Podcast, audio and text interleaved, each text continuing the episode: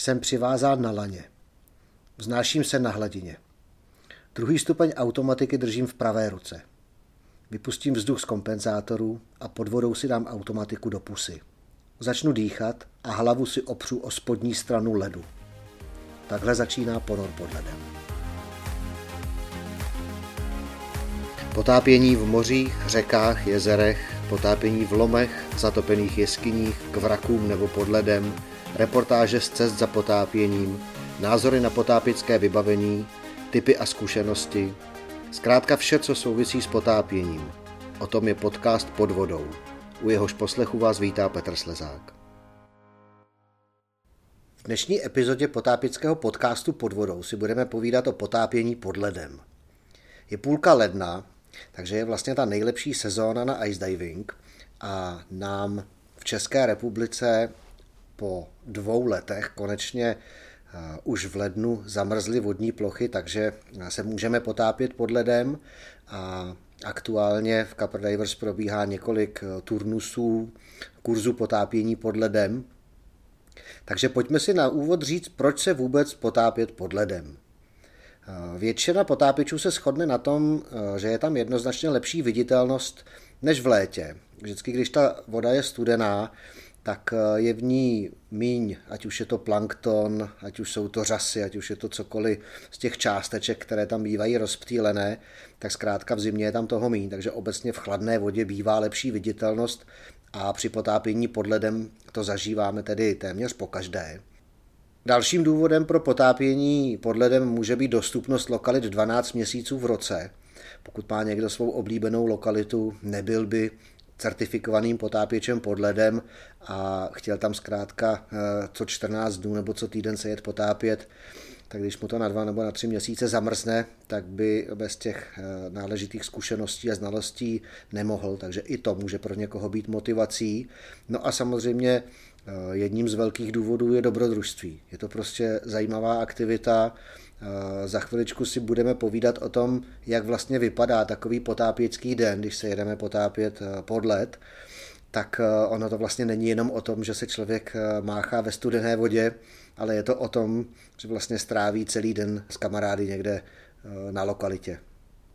Technicky je potápění pod ledem jak pod souvislou ledovou vrstvou, tak i mezi plovoucími ledovými kramy. Není v tom rozdíl v tom smyslu, že bezpečnostní postupy a všechny ty techniky jsou vlastně ty samé. My nepočítáme, jestli tam plave 3, 5 nebo 100 ledových ker, prostě jakmile by tam plula jedna velká ledová kra nebo dvě malé, tak už používáme stejné postupy a stejné techniky, jak kdyby ta ledová plocha byla zamrzlá úplně celá. Proč vůbec absolvovat kurz na potápění pod ledem? Samozřejmě nejdřív musí přijít ta vaše motivace. Nejdřív sám potápěč si musí říct, mě to zajímá, mě to láká, já to chci zkusit. Ale proč absolvovat kurz u nějakého profesionála? Proč si prostě nevzít jenom pilku, nevyřezat si díru do ledu a prostě tam nevlézt? A to potápění pod ledem je jakýmsi pojítkem mezi rekreačním a technickým potápěním. A teď vůbec nemyslím nějaké dekompresní procedury nebo hloubky těch ponorů, ale při potápění pod ledem, kdy se sice pohybujeme v minimálních hloubkách, často v hloubce třeba jednoho metru, protože opravdu jsme těsně pod tím ledem, pod tou zamrzlou vrstvou, tak ale jsme v prostředí bez možnosti přímého přístupu na hladinu. A to je ten základní rozdíl, protože v rekreačním potápění obecně, ať se potápíte v jezeru, v řece, v moři, v lomu, kdekoliv, tak na té otevřené vodě, zkrátka tam v bezdekompresním režimu má ten potápěč vždycky možnost se vynořit na hladinu, ať by se dělo, co by se dělo. Při potápění pod ledem tomu tak není. Potápění pod ledem v tom rekreačním pojetí je definováno jako maximální průnik do vzdálenosti 40 metrů od místa, kde se dá vynořit tedy na otevřenou hladinu, za o té vyřezané díry. Těch 40 metrů Víte, že je zároveň i limitem sportovně rekreačního potápění ve smyslu té hloubky, ale ať už je to potápění pod ledem nebo třeba potápění v nějakých kavernách, tak těch 40 metrů je tou hranicí, za kterou už se nejedná o rekreační potápění, ale už by se mělo jednat o technické potápění, a to tedy ve smyslu jak výstroje, tak tréninku, tak postupů. Kurs potápění pod ledem je rozdělen do takových tří částí. První částí je teorie, ta není nijak náročná, nejsou tam žádné domácí úkoly ani písemný test, je to zkrátka jenom prezentace instruktora, která zahrnuje terminologii a popisuje ty postupy, které se potom prakticky trénují během tří výcvikových ponorů pod ledem. Mezi tím, mezi tou teorií a těmi třemi výcvikovými ponory pod ledem by ještě měl být takový praktický nácvik na suchu, do kterého patří například uzlování. Každý potápěč, který se chce potápět pod ledem, tak by některé uzly měl ovládat. No a teď se dostáváme přes to uzlování k těm samotným technikám potápění pod ledem. Existují dvě. Buď to potápění na pevném ladě s návodčím, to znamená, ten potápěčský tým je navázán k sobě navzájem a pevným lanem je spojen s někým, kdo stojí na tom ledu nebo na břehu a obsluhuje to lano, proto tedy návodčí. Jak už jsem zmínil, maximální délka průniku je 40 metrů, ten body team spolu může komunikovat jak standardními signály, tak i takovými specifickými signály počtem zatažení za to lano. Tento způsob na pevném laně s návodčím je z mého pohledu jediný a správný, přijatelný pro rekreační potápěče. A ten druhý způsob, kterému říkáme takzvaný jeskyní způsob, tak je průnik podlet, kdy využíváme takzvaný buben se šňůrou, to znamená, představte si to jako velikou cívku, která má 100, 200, někdy i více metrů a ti potápěči, když plavou od té díry pod ten led, tak si postupně vyvazují tu cestičku a když potom se vrací zpátky, tak zase tu šňůru na ten buben smotávají a tím si tedy eh, hlídají tu navigaci, eh, ten způsob značení cesty na zpátek. Neexistuje způsob, kdyby podlet mohl potápěč nebo mohli potápěči bezpečně pronikat bez té reference směru. To znamená, vždycky to musí být eh, s pevným lanem a s návodčím, anebo ten jeskyní způsob s tím bubnem a s tou šňůrou. No a když jsem zmínil, že pro rekreační potápěče jednoznačně doporučuji ten způsob eh, na tlustém pevném laně a návodčím na, na tom ledu, tak ten druhý způsob, který jsme nazvali jeskyní, tak skutečně doporučuji pouze potápěčům velmi zkušeným, kteří mají kvalifikaci a zkušenost s jeskyním potápěním. Protože samotná ta práce s tím bubnem, s tou šňůrou, komunikace v body týmu, eh, to je něco, co je zapotřebí natrénovat. A když si vezmete, že kurz potápění pod ledem obsahuje tři výcvikové ponory, které často vzhledem k teplotě vody mohou být krátké, 20 až 30 minut, tak to v žádném případě není dost prostoru pro detailní trénink práce s tou šňůrou a s tím bubnem. Když bych to porovnal s jeskyním kurzem, s kurzem jeskyního potápění, tak ten se skládá ze čtyř přibližně 60 a více minutových ponorů na otevřené vodě, kdy se ti potápěči učí zacházet s tou šňůrou a s tím bubnem. A potom z minimálně dalších osmi, často až dvouhodinových, tříhodinových ponorů někde v jeskyních kdy se znova pořád do kolečka trénují standardní postupy, nouzové situace a neustále se vyvazují hlavní linky v té jeskyni, takzvané odbočky a tak dále. To znamená, když porovnáte ten čas tréninku v tom rekreačně pojatém kurzu potápění pod ledem a v tom jeskyním kurzu, tak je to samozřejmě něco úplně jiného. Já jsem si to ujasnil jednak na základě své praxe a mých názorů, ale i proto, že jsem měl možnost, eh, je už to pár let, ale měl jsem možnost vidět něco, co bych nejradši zapomněl, eh, skupinu nejmenovaných asi šesti nebo sedmi potápěčů, všichni s rekreační potápěckou výbavou, s jednou rekreační automatikou na jednom ventilu single lahve, kteří vlezli jednou dírou v ledu do vody, jeden z nich měl cívku, a odvíjel tedy jaksi tu šňůrku tam a zpátky. Ti ostatní plavali za ním, a to i při návratu, což teď všem jeskyňářům vstali vlasy hrůzou na hlavě. A naštěstí se tam nic nestalo, ale takhle praktikovaný ice diving, takhle praktikované potápění pod ledem je skutečně na hranici bezpečnosti, nebo spíš za hranicí bezpečnosti. Tak tolik na vysvětlenou ten rozdíl mezi technikou potápění pod ledem na pevném laně s návodčím anebo tím takzvaným jeskyním způsobem. Když jsem zmínil vybavení na potápění pod ledem, tak v podstatě se dá rozdělit do takových tří skupin potápěcké, bezpečnostní a logistické. Do toho specifického potápěckého vybavení patří jednoznačně dvě automatiky, tedy dva první stupně, kdy potápěč ať už používá jakoukoliv konfiguraci, tak záložní zdroj vzduchu je připojen na samostatném prvním stupni a v případě, kdyby ten primární zdroj vzduchu zamrzl, nebo měl jakoukoliv jinou poruchu, tak ten potápěč může přejít na svůj vlastní záložní zdroj vzduchu a to i v případě, že on sám anebo parťák mu zavře ten poškozený ventil. Jsou to tedy dvouventilové lahve, po případě to může být dvojče, nebo to může být side mount konfigurace bočního nastrojení. Ale vždycky eh, je zapotřebí ty automatiky rozdělit a tím pádem ta nutnost dvou ventilů je jasná. Samozřejmostí je asi suchý oblek, i když si pamatuju dva své studenty kdysi dávno, už je to víc než 15 let, kteří absolvovali kompletní kurz potápění pod ledem v dvoudílném 5 mm mokrém obleku. Jistě to jde, pod tou vodou se to vydržet dá, nicméně dělat opakovaný ponor v prostředí, kde venku je pod nulou, voda má 2 až 4 stupně a ten potápěč by se měl někde venku obléknout na druhý ponor znovu do toho svého už mokrého neoprenu, tak to si dneska představit teda úplně nedokážu.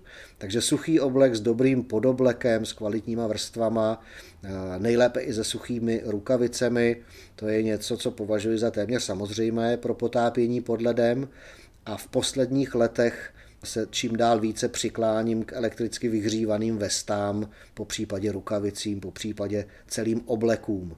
Je to nesmírně komfortní a může vám to umožnit právě více ponorů, opakované ponory v prostředí, kde ta teplota je teplota vzduchu pod nulou, anebo i eh, teplota vody pod nulou, což je třeba případ zamrzlého moře.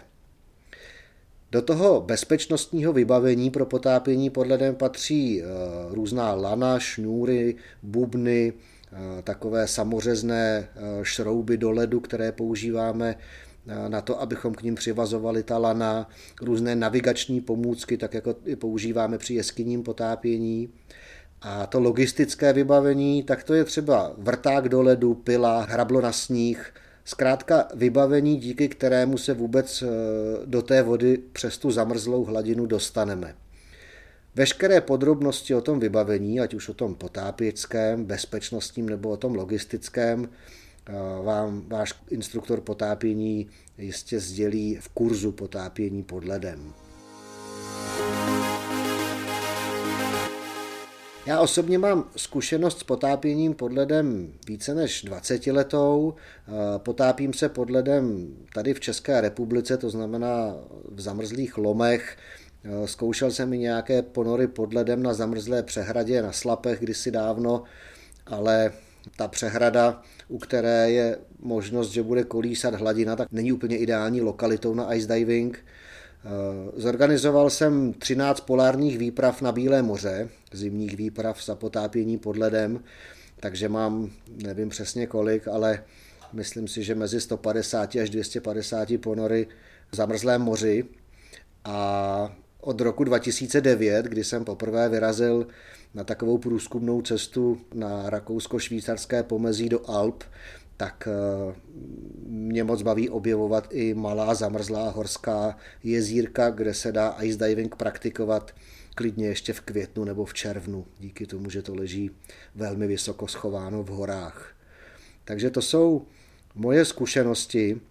Já když jsem zmínil tu skvělou viditelnost pod ledem, tak eh, ta viditelnost je skutečně i v té sladké vodě, kde se přes léto pohybuje mezi dvěma, třema metry, tak eh, pod ledem v zimě tam může být viditelnost více než 10 metrů. A protože je leden a protože v Copper Divers právě probíhají kurzy potápění pod ledem, tak my jsme minulý víkend eh, měli možnost se potápět na dvou různých lomech a na jednou z těch lomů byla skutečně viditelnost, řekl bych, více než 15 metrů. Jestli vás zajímají fotky, tak si otevřete Facebook, facebookovou stránku naší potápěcké školy Copper Divers a jedno z posledních alb je věnováno právě tomu výcviku ice divingu a najdete tam i tyhle ty fotky a můžete si udělat představu o tom, jaká může být viditelnost v našem českém lomu, když je ta voda studená a když je zamrzlá. V blogu na CZ v článku, který je věnován této epizodě, eh, můžete najít fotky z různých míst, která jsem jmenoval, ať už jsou to ty české lomy, Alpská jezera, anebo Bílé moře. A pokud byste chtěli vidět video z potápění pod ledem, tak asi nejnovější a nejzajímavější máme eh, na našem YouTube kanálu z března roku 2019 z naší poslední výpravy eh, do polárních oblastí severního Ruska. Jestli vás ty fotky a videa nebo i toto povídání nadchlo pro potápění pod ledem a nemáte s tím ještě žádné zkušenosti, tak určitě bych doporučil jako první krok získat nějaké zkušenosti s potápěním v suchém obleku, což není samo o sobě nic složitého, ale určitý trénink to vyžaduje. Osobně bych doporučoval alespoň 10 ponorů v suchém obleku na otevřené vodě, než se vydáte pod led, protože v suchém obleku je potápěč trošičku těžkopádnější a pokud je ještě ke svému parťákovi přivázán na tom laně a má se kromě sebe sama, svého parťáka věnovat ještě tomu lanu a komunikaci s tím hladinovým týmem, tak to přece jenom vyžaduje určité zkušenosti a je fajn už ten suchý oblek mít trošičku zmáknutý. Takže to je takový první krok, no a potom specificky na potápění pod ledem tak je kurz potápění pod ledem, který jsem tady popsal. A když se obrátíte na svého instruktora potápění, tak vám jistě řekne, jestli se tomu věnuje nebo nevěnuje. Tak jako se ne každý potápěč věnuje potápění pod ledem, tak stejně tak je to i s instruktory. Jestliže zjistíte, že váš potápěcký instruktor, přestože to je eh, skvělý potápěc, skvělý lektor, a třeba i váš kamarád, ale nemá zkušenosti s potápěním pod ledem, tak bych doporučil, najděte si eh, někoho jiného, kdo ty zkušenosti má, protože ta specifika, specifika předponorové kontroly, specifika komunikace a signalizace, specifika konfigurace výstroje jsou skutečně tak jedinečné, že pokud s tím ten instruktor zkušenosti nemá, tak vám toho tolik nepředá. Zatímco jiný instruktor, který tu zkušenost má, tak vás může nesmírně obohatit. To, že na jeden kurz odejdete od svého instruktora a pak se třeba zase vrátíte k němu, to není známkou nějaké nelojality, ale to je zkrátka jenom eh, rozumné rozhodnutí, vycházející z toho, že nežijeme za polárním kruhem, nemáme tolik příležitostí se tady věnovat potápění pod ledem celoročně a tím pádem je naprosto samozřejmé, že i skvělí instruktoři krátka nemusí mít ty zkušenosti, které by mít měli proto, aby kurz potápění pod ledem mohli vyučovat se vším, co k němu patří. Já osobně, než jsem se vydal v roce 2006 poprvé do Ruska na Bílé moře, tak jsem v té době už měl asi několik desítek ponorů pod ledem tady v Čechách, v našich lomech a když jsem se na to potom zpětně podíval, tak dneska mohu říct, že jsem se potápět pod ledem naučil až v Rusku. Kdy skutečně náročnost těch podmínek vás eh, donutí eh, zamyslet se nad všemi detaily, ať už je to příprava, ať už je to konfigurace výstroje, zamyslet se i nad tím, jak ta výstroj bude fungovat v tak extrémních podmínkách, protože v tom Bílém moři díky slané vodě tak eh, teplota vody pod tou ledovou vrstvou je minus 1,7. A to je skutečně nejenom pro vaše tváře, ale i pro tu potápickou výstroj poměrně velký rozdíl mezi těmi našimi 4 stupni plus a těmi 1,7 minus na Bílém moři nebo vůbec obecně ve slané vodě. Pokud vás zajímá, jak vypadá takový běžný potápický den, asi si to dovedete představit. Někteří z vás se potápí s kamarády na jaře, v létě, na podzim. Někteří se potápí na potápěckých eh, výpravách jenom někam k teplému moři a zkrátka máte zkušenosti s tím, jak ten váš potápěcký den vypadá. My když se jedeme potápět pod led tady v těch našich domácích lokalitách, to znamená někde po Čechách, tak eh, ten denní režim vypadá tak, že někdy mezi 6 a 7 ráno je budíček, což je každého věc, v kolik vstane, jak rychle se probudí a dá si kafe a snídani. Nicméně kolem 7.30 máme většinou sraz a abychom v teple sestavili výstroj, zkontrolovali výstroj a pokud je to možné, pokud nám to velikost aut a počty pasažérů dovolí, tak většinou tu výstroj nakládáme do aut už zkontrolovanou a sestavenou, protože je to příjemnější, než to dělat s mrzlýma rukama někde na lokalitě. Na tu potápěckou lokalitu podle vzdálenosti dojedeme kolem desáté dopoledne, pak je tedy zapotřebí vyřezat díru, což je někdy delší, někdy kratší. Pokud je led tenký, tak je to otázka pár minut nebo desítek minut. Pokud ten led má už třeba 15 cm a víc, tak to může zabrat i hodinu.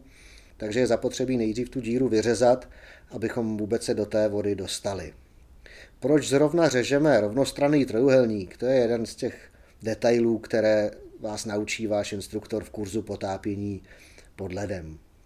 Když vyřežeme díru, tak musíme nainstalovat ty lana, rozdělit body týmy, domluvit si pořadí jednotlivých týmů, a domluvit si délky ponorů a přestože většinou pod tím ledem 20 až 30 minut je naprosto pohodová délka ponoru, tak eh, pokud se ten ponor povede, anebo pokud jsou ty podmínky tak skvělé, jako třeba my jsme měli minulý víkend, tak eh, jsme byli pod vodou hodinu a půl což už teda musím sám za sebe říct, že je doba eh, někde na hranici mého komfortu v mém vybavení v té čtyřstupňové vodě, ale prostě to stálo za to.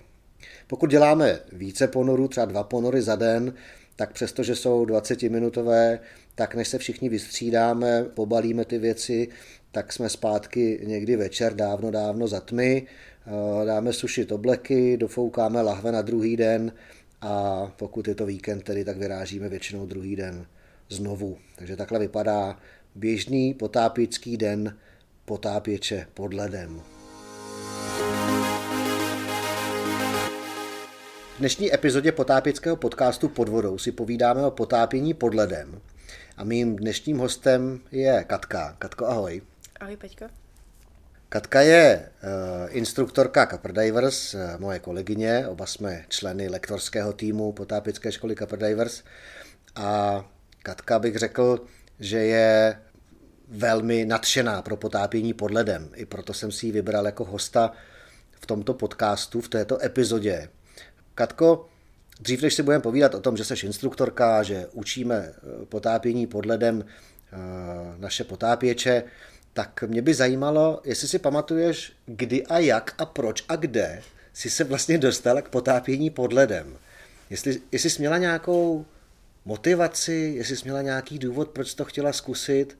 Zkrátka, jaký byly ty začátky, to, to, co tě vedlo k těm prvním ponorům pod ledem? Já ti asi nedokážu říct uh, přesný důvod, proč.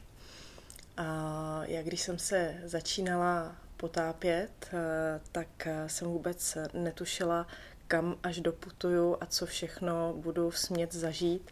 A znala jsem z vašich vyprávění a z fotek a z videí spoustu úžasných věcí, ale ani jsem si netroufala snít o tom, že bych to taky mohla někdy zažít. A potápění pod ledem byla jedna eh, z těch věcí, která jsem měla pocit, že pro mě spadají do kategorie sci-fi a netušila jsem, že se tam vůbec někdy dopracuju a že, že budu mít tu možnost a to štěstí pod tím ledem se potápět. Poprvé jsem se pod ledem potápila v únoru 2017 a ten náš kurzový víkend byl vlastně rozdělený mezi dvě lokality. Ty úplně první ponory proběhly na lomu Rumchalpa u Nové Paky a co já si z toho pamatuju, byla úžasná parta. A ten let byl, byl pochozí, a vyřezávali jsme tam díru a byl sníh, takže jsme si mohli hrablem na sníh vyznačit i jakousi navigaci, která při pohledu z vody směrem nahoru nám naznačuje, kde je vlastně ta vyřezaná díra. Viditelnost, kterou jsme tehdy měli na Rumchalpě, nepatřila k nejlepším, ale já vím, že nám to vůbec nevadilo, protože už jenom ten samotný fakt, že jsme pod ledem, pro nás byl něco neskutečného. Bylo to, bylo to krásný, ten led sám o sobě byl krásný a to, že viditelnost byla třeba 2-3 metry, a vůbec nebylo podstatné. Oni ty první ponory v tom kurzu jsou hodně o tréninku a tím, že je to tak vlastně zajímavý a neobvyklý prostředí, tak účastníci kurzu, a ty si tenkrát byla účastnice kurzu, tak vlastně se plně soustředí na to, co dělají, na to, co se tam učí za ty postupy, techniky a to, že vidí na dva metry kolem sebe, vlastně jim úplně stačí. Mně se občas někdo ptá, co tam vidíte pod tím ledem, tak se to těžko vysvětluje. Jedna z takových specifických věcí, co tam vidíme, tak jsou ty placatý bubliny. To je vlastně jak bys to popsala? Je malý zrcadílka, anebo to vypadá jak tekutý kov. Jsou to takový malí tanečníci, to stačí jenom, když se otočíme čelem proti vlastně hladině k tomu zamrzlému ledu a vydechneme a vidíme, jak se ty bubliny roztančí ze spoda po tom ledu. A úžasný je, když ten led má i, i nějaký cestičky, je tam nějaká struktura, ty bublinky se tam schovávají a my si můžeme prsty s těmi bublinkami hrát a, a mě to vlastně kolikrát úplně stačí. Já ani nepotřebuji plavat nikam dál a stačí mi se jenom otočit k tomu ledu a dívat se na ty bubliny. To je dobrá poznámka. Mě se občas někdo zeptá v kurzu potápění pod ledem, jestli to 40-metrové lano není příliš omezující. To je jenom kousíček vlastně, ale přesně říkáš, ono není zapotřebí doplavat nikam daleko, protože to prostředí je tak neobvyklé, tak zajímavé samo o sobě, že fakt jako stačí 20 x 20 metrů a člověk je spokojený. A už vůbec nepotřebuju plavat ani nikam hluboko, protože při potápění pod ledem je ten led to, co vlastně chci vidět a co mě tam přitahuje a to, co po zbytek roku nemám. Takže hloubky rozhodně nejsou to, co bych eh, při potápění pod ledem potřebovala. Ty jsi zmínila, že eh, ten tvůj první tréninkový víkend ice divingu byl rozdělen mezi dvě lokality. Co bylo tou druhou? Tou druhou byl Lomborek na Vysočině, který nám to uh, viditelností oproti Rumchalpě teda opravdu vynahradil. A tehdy ta viditelnost uh, byla překrásná. To bylo třeba 15 metrů, možná i víc. A, a ta voda byla nádherná. To byly dva roky po sobě. Myslím si, že to bylo 16 a 17 nebo 17 a 18, teď nevím, kdy byl Borek krásně zamrzlý. Bylo tam minimum sněhu, takže ten led byl průzračný, což je další zajímavá věc, že když je ten led pochozí, to znamená udrží bezpečně několik lidí, tak eh, my se pohybujeme na tom ledu, potápický tým je na tom ledě pod tím ledem a vlastně se navzájem skrz tu masu toho ledu vidí, můžou si mávat, můžou se fotit nebo natáčet, tak je to zajímavé. A to byl právě případ toho borku, kdy byl skvělý led, pevný, tlustý led, průzračný, na kterém nebyl skoro žádný sníh oproti té rumchalpě.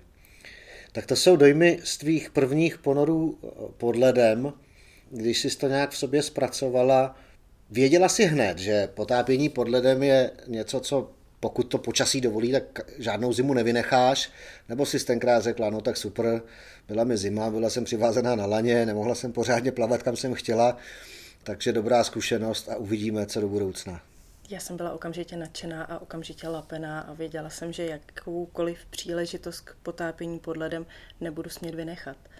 Zima mi nebyla, a dokonce, když jsem se začínala potápět pod ledem, tak já i moje partěčka jsme ještě nepoužívali suché rukavice a nebyla nám zima dokonce ani na ruce, a protože a my jsme byli tak šťastné pod tou vodou, že žádná zima jako se nepřipouštěla. Zima nám byla až potom, když jsme vylezli ven a sdělili jsme si všechny ty dojmy a začali jsme se teprve slíkat, tak v tu chvíli jsme poprvé pocítili nějakou zimu. Takže zima rozhodně nevadila a přivázání na lano mě taky nějak neumazovalo, protože to je zkrátka to, co k tomu patří. Člověk si většinou tu zimu uvědomí až po tom ponoru. Na potápění pod ledem, na celé té aktivitě celodenní, bych řekl, že je daleko náročnější teplotně to stání na ledu, případně ta role toho návodčího s tím lanem, než ten samotný ponor. To je, to si málo kdo uvědomuje, že vlastně ten den není jenom o tom být dvakrát 30 minut potopen do vody, ale o tom, že tady na těch českých lokalitách nemáme většinou žádné zázemí vytápěné, tak jako na Bílém moři, kde máme boudičku na lyžinách s kamnama a po ponoru si převlékneme v teple. Tady je to většinou o tom, že když mrzne, tak jsme zkrátka celý den, třeba 8-10 hodin venku na tom mrazu a z toho mrazu jdeme na ten ponor a do toho mrazu zase vylézáme ven ale zároveň je to pro mě něco, co na tom mám ráda, to, že vlastně jsme celou dobu tak pospolu a spolupracuje spolu ten tým, který je pod vodou a zároveň ten tým, který je nahoře. a že to není jenom právě o těch 20 minutách pod tou vodou, ale že je to o tom užití si celého dne. Tomu rozumím, to mě se na tom taky líbí, že to je taková týmová spolupráce a když je to parta kamarádů, tak skutečně ten den, to je takový jako aktivní, kvalitní den. Jako když se povede počasí. Tak to jsme si povídali o roce 2017, jestli si to dobře pamatuju. Jaké jsou tvoje další zkušenosti? Jaké lokality si v těch následujících letech měla možnost odpotápět pod ledem? Rok na to jsme měli opět štěstí, že nám tady v Čechách zamrzlo. Tak uh, vím, že tehdy jsme uh, párkrát odpotápěli Borek a novou lokalitou pro mě byl uh, Lomeček, uh, kde jsme strávili také celý víkend tam vlastně eh, pro mě, krom lomu jako takového, který byl pro mě nový, bylo nové i to, že jsem šla na ponor a ne přivázaná na laně, ale že jsem to vedla jeskyním způsobem. A pro posluchače je třeba říct, že Katka je certifikovanou jeskyní potápěčkou, takže vlastně ty techniky, které měla možnost trénovat už na několika jeskyních výletech, tak si zkusila pod ledem. Jak to vidíš, jakoby z pohledu jeskyňáře, porovnání toho způsobu pevné lano s návodčím, anebo teda ta, ta jeskyní technika? Pevné lano s návodčím je jednoznačně jednodušší způsob, jak se potápět pod ledem. Myslím si, že výrazně víc se můžeš věnovat právě tomu eh, ledu a těm jiným věmům, než když si sebou táhneš buben a než když vyvazuješ a, a potom a vlastně naviguješ celou tu dobu a potom zase zpátky si to smotáváš. Hmm, to s toho souhlasím. Tady ještě jedna důležitá věc. Ten jeskyňář, který by pod tím ledem táhl ten buben s tou šňůrou, tak eh, ten to má v úzovkách jednodušší, ale ten jeho parťák, který plave za ním nebo vedle něj podle viditelnosti, tak eh, pro něj bych řekl, že je to nesmírně náročné a pro něj platí pravidlo, že nesmí ani na vteřinu ztratit pozornost, kde má parťáka, kde je šňůra, jak se orientovat, protože v té jeskyni ať už je ta jeskyně jakákoliv, tak většinou ta navigace kromě té šňůry je ještě daná tou topografií jeskyně. že je to prostě tunel, který vede od někud někam. Zatímco pod tím ledem vlastně můžeš plavat desítky, stovky metrů doprava, doleva, dopředu, dozadu a to prostředí ti nenapoví, kudy je to zpátky. Takže tam bych řekl, ten, u toho jeskyního způsobu, že je to že úplně nejnáročnější je to pro toho parťáka, který momentálně netáhne ten buben s tou šňůrou.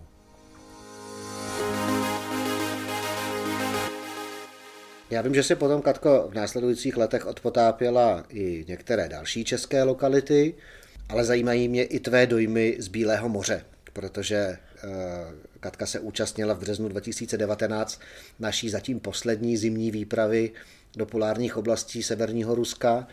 Tak eh, jaké bylo tvé očekávání a jaká byla realita, s kterou se v Rusku setkala? V Rusku bylo sen.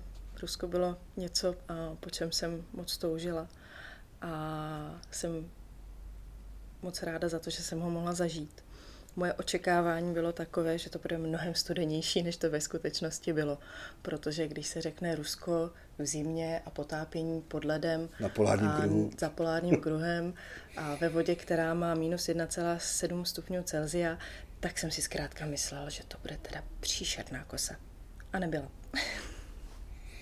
Je pravda, že jsme tehdy a, asi měli a, i štěstí na počasí v tom smyslu, že tam a, nebyly výrazné mrazy, že pokud vím, tak nám říkali, že než jsme přijeli, tak eh, tam bylo asi minus 30 a když jsme odjeli, tak tam zase byly obdobné teploty, ale my jsme tady měli o dost teplej. Pravda je, že eh, potápění v Rusku bylo výrazně komfortnější, než jsem očekávala a že možná tady v Čechách je kolikrát náročnější se potápět právě proto, že se o všechno staráme my sami, že jsme velmi často na lokalitách, kde není žádné zázemí a jsme v té zimě zkrátka celý den, ale v Rusku jsme měli úžasný servis, měli jsme tým, který se o nás staral, měli jsme tam vlastně zázemí v podobě vytápěných domků, a měli jsme tam kompletní stravu od rána do večera a, a zkrátka to potápění tam bylo velmi komfortní. To jsem rád, že to zmiňuješ, protože mě vždycky někdo říká, ty vy jezdíte do toho Ruska, vy jste jako blázni, to je fakt jako extrém. A já si v duchu říkám, to vůbec není extrém. Extrém je to tady, kdy prostě nemáme žádný zázemí. Ale tam ta míra toho poskytnutého servisu je skutečně taková, že se to těžko dá odvyprávět. Ale ono by to ani jinak nešlo. Ono jako kdyby vlastně na tom Bílém moři jsme neměli ten podpůrný servis, kdyby se o nás nestarala parta deseti lidí, kteří ráno jedou na sněžných skútrech zkontrolovat kvalitu ledu, jestli se tam můžeme přesunout, který zatopí v těch domečkách, který vlastně naplní lahve na druhý den a tak dále, tak by to vůbec v těch podmínkách nešlo. Ale přesně jak říkáš, eh, mnohdy potápění tady v Čechách bez zázemí je pod ledem náročnější než eh, potápění na polárním kruhu. Já nechci, aby jsme si dneska povídali o Bílém moři, protože Bílému moři, ať už eh, letnímu anebo zimnímu, bych chtěl věnovat dvě samostatné epizody tohoto podcastu. Takže jenom poslední zmínka o Bílém moři. Co bylo to nejzajímavější, co si na Bílém moři viděla? To hlavní, proč já jsem tak toužila tam jet, bylo, že jsem moc chtěla vidět na vlastní oči morského anděla. A to se mi splnilo a, a byla jsem fakt šťastná, že ho vidím. Ale není to teď vlastně s tím odstupem to jediné, co bych chtěla vypíchnout, protože tam toho bylo mnohem víc, než v úvozovkách jenom mořský anděl. Pod eh, tou vodou, která je, je tmavá, je ale spousta úžasného barevného mikroživota. A jsou tam překrásné sasanky a jsou tam stvořeníčka, která vypadají jak diskokoule nebo, nebo vesmírné koráby. A já jsem kolikrát ani nechápala, že něco takhle krásného a vůbec může jako existovat a, a že se tam mezi tím pohybuju a, a je toho spousta, kvůli čemu já bych se tam chtěla vrátit nejenom ten podvodní život, ale samozřejmě ten let sám o sobě je krásný. Ne tak, jak ho známe tady z Čech, že by byl jenom rovný, ale tam je, je strukturovaný, je plastický. Když se vynořím nad tu vodu, tak je tam úžasné celé to prostředí kolem, to, že vlastně se pohybujeme po zamrzlém moři, to, že ta příroda je, je čistá, to, že jsme v podstatě v divočině, je tam jenom pár domů a jenom málo lidí, to je něco, co je krásný a výjimečný a nebe plný hvězd a, a něco, co na mě doufám ještě někde čeká a to je polární záře, kterou jsme vyhlíželi, ale neviděli. No, hned bych jel do Bílé moře, než to poslouchám. tak doufám, že se nám to brzy podaří. My jsme měli v plánu zorganizovat letos v březnu výpravu na Bílé moře, ale protože cestovatelská situace je jaká je, tak jsme ji odložili. Takže pokud Katčino vyprávění a i další epizody, které budou věnovány Bílému moři, vás natchnou, tak nás sledujte v kalendáři akcí našich zájezdů. Najdete na březen 2022 další naší připravovanou výpravu za potápěním pod ledem v Bílém moři. Když se ještě, Kačko, vrátíme k tvým potápěckým začátkům pod ledem a vlastně jak to se vyvinulo až v to, že dneska jsi instruktorka potápění pod ledem, s jakou konfigurací výstroje máš zkušenost při ice divingu? Tady u nás v Čechách jsem se pod ledem vždycky potápěla s malým dvojčetem, a s křídlem. Čemu říkáš malé dvojče? Má dvakrát sedm litrů. A, a v Rusku jsme se potápěli se single lahvemi a samozřejmě se dvěmi ventily. Katko, co bys doporučila potápěčům nebo potápěčkám, kteří teď začali přemýšlet o tom, že když tady slyší tvůj dívčí hlas a o tom, jak vyprávíš o potápění pod ledem, takže to asi není jenom pro nějaký ty blázny o tu žilce a nevím koho, že to fakt asi s dobrým vybavením je aktivita, která není některak extrémní. Co bys jim doporučila, jak by měli začít, co by měli udělat proto, aby se relativně komfortně potopili někde pod led? Tak pokud mají potápěči nebo potápěčky, kteří nás eh, poslouchají, eh, chuť eh, do toho jít a vyzkoušet to, tak to je asi to hlavní. A pak určitě platí to, co si říkal, aby měli zkušenosti s potápěním v suchém obleku. A pak už stačí jenom najít instruktory a tým, s kterými by do toho chtěli jít. A musí se rozhoupat, protože Protože let nevydrží věčně. Let nevydrží věčně, ano, to my dobře víme. Někdy dokonce ani nepřijde některý rok. Já myslím, že máme štěstí letošní zimu, že je super vlastně hned ze začátku ledna ty podmínky nejsou ještě úplně ideální. My jsme zmínili ten minulý víkend, kdy už jsme učili první turnus kurzu potápění pod ledem. Následující víkend máme další skupinu na kurz potápění pod ledem. Ještě není ten led tak kvalitní, abychom třeba na něm mohli stát ve větší skupince, takže zatím je to o takovým kompromisu kdy ta lana obsluhujeme ze břehu, takže ten akční rádius není takový, jako když si vyvrtáme tu díru, eh, vyřežeme tu díru v ledu úplně kde chceme. Tady jsme vlastně odkázáni na ta místa u břehu, ale já pevně věřím, je půlka ledna, velká část zimy ještě před náma, že to zamrzne a že letos ta sezóna bude dobrá. Já tomu věřím taky. Já si myslím, že ta sezóna je dobrá už právě tím, že už máme jeden víkend za sebou a doufám, že zamrzne natolik, aby jsme mohli trénovat nejenom to samotné potápění, ale právě i, aby jsme si vyzkoušeli vyřezání té díry do toho ledu a to všechno ostatní, co k tomu patří. No to já jsem si uvědomil, když jsem před pár dny certifikoval tu první skupinu, vystavoval jsem ty průkazky na potápěč pod ledem že vlastně jim je vystavujeme teprve podmínečně, protože oni ještě musí vyřezat díru v ledu, aby prokázali tuto dovednost. Tak, tak jestli nás posloucháte, tak uh, buďte si jistí, že lektorský sbor nezapomněl na to, že vám tahle drobnost v vašem kurzu ještě chybí. My jsme vám ji neodepřeli, my vám jenom chystáme na lepší podmínky. V dnešní epizodě potápěckého podcastu Pod vodou jsme si povídali o potápění pod ledem. Takové velmi specifické potápěcké aktivitě, které se v našich zeměpisných šířkách můžeme věnovat jenom pár týdnů do roka. Katko, děkuji, že jsi byla hostem v dnešní epizodě potápěckého podcastu Pod vodou. Já ti moc děkuji za pozvání a chtěla bych vzkázat posluchačům, že se správným vybavením není a podle mě potápění pod ledem žádnou extrémní aktivitou a pokud mají chuť to zkusit, tak ať neváhají a jdou do toho. No a pokud vám bude stačit prohlížet si fotky a videa, tak nás sledujte na Facebooku, na YouTube a budeme se s vámi těšit na slyšenou u některého z dalšího dílů potápického podcastu pod vodou.